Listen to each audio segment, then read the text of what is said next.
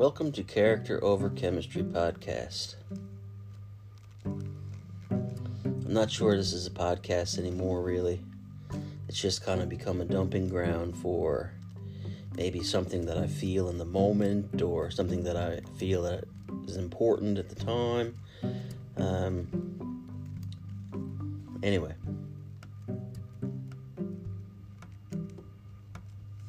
You know, I never really learned how to love. And I never really thought that until recently. But I was never taught how to love. Uh, not fully, anyway.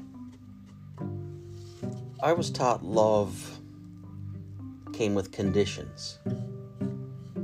Well, if you do X, Y, or Z, I love you.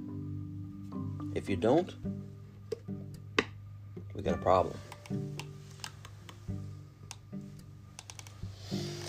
You see, my parents split up when I was around seven. And I mean, to make a long story short, they were both, uh, you know, in their in their late twenties, early thirties at the time. They were both very bitter. Um, my mom blamed my dad for everything. My dad blamed my mom for everything, and uh, there wasn't much love, caring, or concern for the other um, person or the other parent. Basically, it was how how how badly can I uh, screw you over?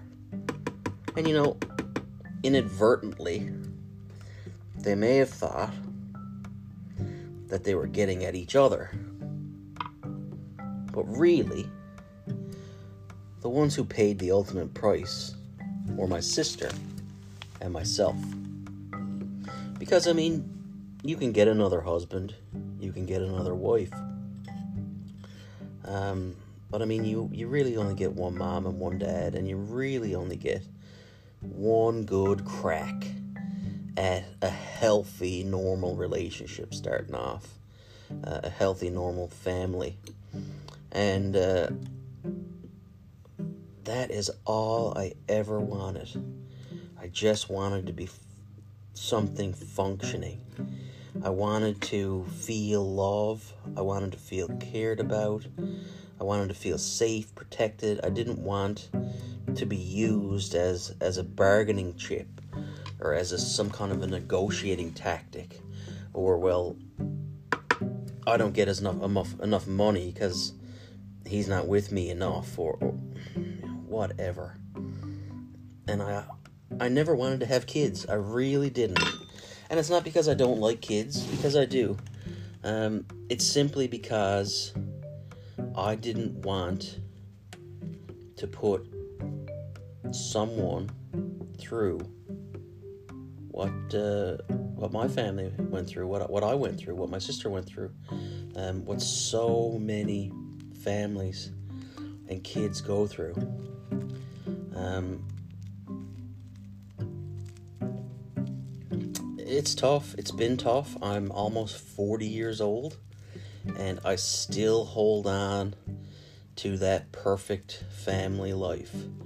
Um, I still hold on to the fact that something was taken from me um, forcefully against my will, and I was just made uh, suffer um, through it all due to just people, I mean, really not being mature enough to be the bigger person, to be an adult and say, you know what, like, just because this relationship didn't work out the way I thought, doesn't mean that, you know, my child can't have a relationship with their mother or their father. Um, it's hard on the kids, you know, really, really, really is. And to this day, it's, I mean, it still affects me. It's still, it's still, uh, factored in when I make decisions of you know how is this going to affect um, my child. Um, you know, you go downtown, um, you have a few drinks and uh, and you think something as simple as you know a little rendezvous or a little a little date with someone on the sly is uh, is not hurting anybody, but uh, you're not being honest with yourself, and you are in line to hurt a lot of people that you care about. Um, so you know,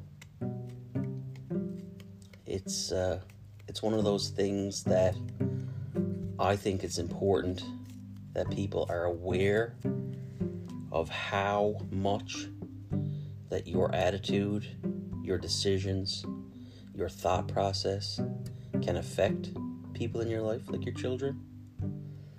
Um, it, you know, I mean, my, quite blankly, quite frankly, um, in my opinion, my both of my parents um, have severe, severe narcissistic tendencies. Um, I think they they care about um, their children. Um, I just don't think that they care as much as they care about themselves. Once again, back to the conditions thing. You're loved, but as long as you fit into this little uh, this little square box that I have made for you, and I ain't fitting into anybody's square box anymore.